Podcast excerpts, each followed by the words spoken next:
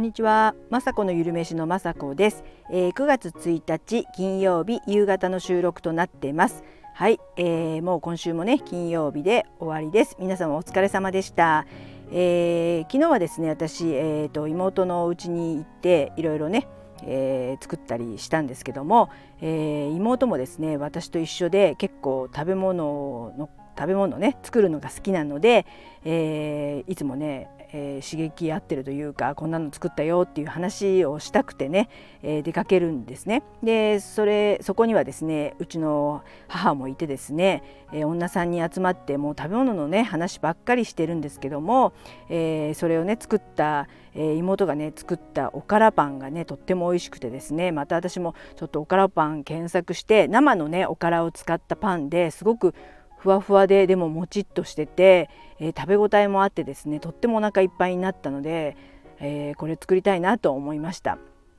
えー、あとはですね大葉のジェノベーゼソースっていうのをたくさん作ってまして、えー、早速ねあの美味しかったのでちょっと瓶にね小分けしてもらってきて今日じゃがいもをねふかしたところにねそれをつけて、えー、食べようと思うんですけども本当ね世の中というかいろんなレシピがあってですねえ、ジェノベーゼソースをね大葉で作ったらこんな感じになるんだっていうか、えー、なんなら大葉の方が私は好きかなっていうぐらい、えー、ね、たくさんもちろん買ったりとかするんですけどもこれはね、えー、とてもコクがあってねあのオリーブ油もあって入ってたりとかくるみとかねナッツ類も入っててねとっても美味しかったのでこれもなんかね私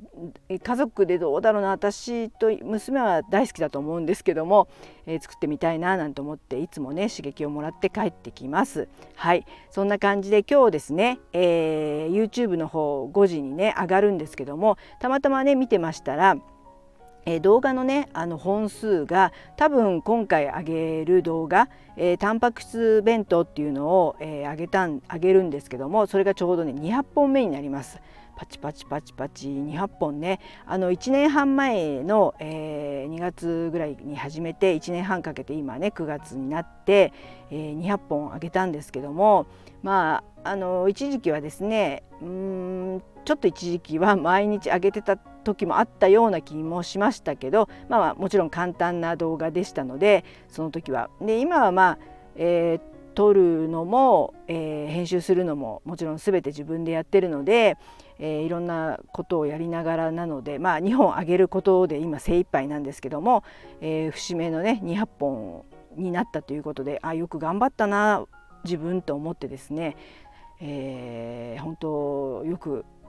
えー、諦めずになんかもうね嫌になっちゃう時もあったんですけど200本やってやったことによってですねもうルーチン化というかもうやることが当たり前になって週に2回ほどね動画を撮ってそれを編集したりで次の週に上げるもののね、えー、字幕だったりとか、えー、音楽を入れたりとか結構もうねあのルーチン化されてるのでもう、まあ、出かける時とかはねちょっと前もってたくさんやるとかで、えー、すごくいい形になっているのでまあね今先ほど見たら1,070人ということでもう本当自分の強みというかねこんな感じで毎日毎日というかねあの同じような、えー、週2回、えー、動画を上げることをね続けていくことしかまあできませんけどもまあ自分なりにね今回のそのタンパク質弁当は一つの料理を、えー、丁寧に、えー、ね、紹介するという形ではなくてですね、えー、もう自分がやりたいというかあのちょっと Vlog 風に上げてる YouTuber さんとか見るといいなと思って、まあ、うちのねキッチンとかでもあのーあのいつものキッチンではやってないんですね。撮影用の部屋でやってるのでなかなかいろんなねあのわちゃわちゃ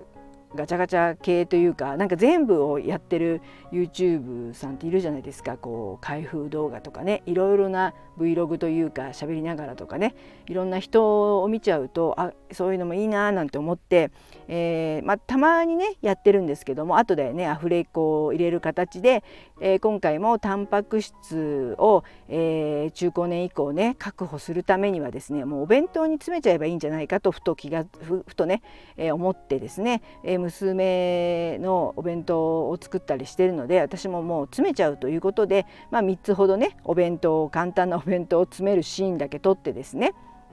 で後でアフレコで入れたという、まあ、ちょっとした、まあ、Vlog 風に撮れたのでで今回それをねあげますのでよかったら見てください。本当ね大した、えー、動画ではなくて、まあ、タンパク質ということで、まあ、一つは醤油麹につけた鶏肉を焼いてるシーンとあとは副菜の、えー、何品かを載せましたであともう一つはもうほんと塩鮭弁当がドンと塩鮭を載せた弁当であとはまた副菜も、えー、ただこう入れてるシーンということですよね。あと3番目はえこの前、えー、YouTube でもあげたんですけども、えー、豆飯って言って豆腐をねコトコト煮たやつをもうお弁当なんですけど乗せちゃってでやっぱり副菜を何品か乗せたっていうお弁当に入れることでね何かちょっとまあ、ヒントになるというかこういう副菜作ってるんだっていう感じを見ていただければ、えー、副菜のね作り方とか詳しくやってないのであれですけどもまあでもえー、見ていただければ簡単というかねもう本当に、えー、おあの私もねレシピとかいつも2人前とかのレシピとかを YouTube 用に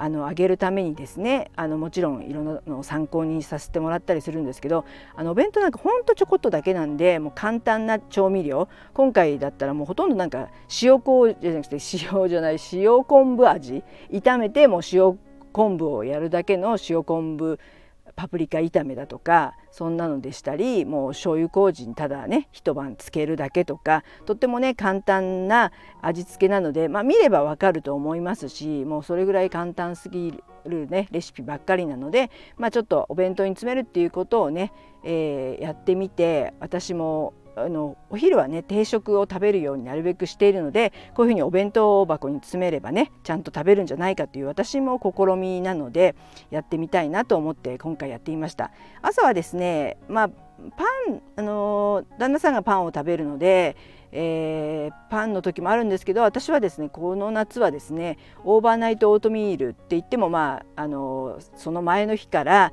えつけるわけでなくもう朝起きた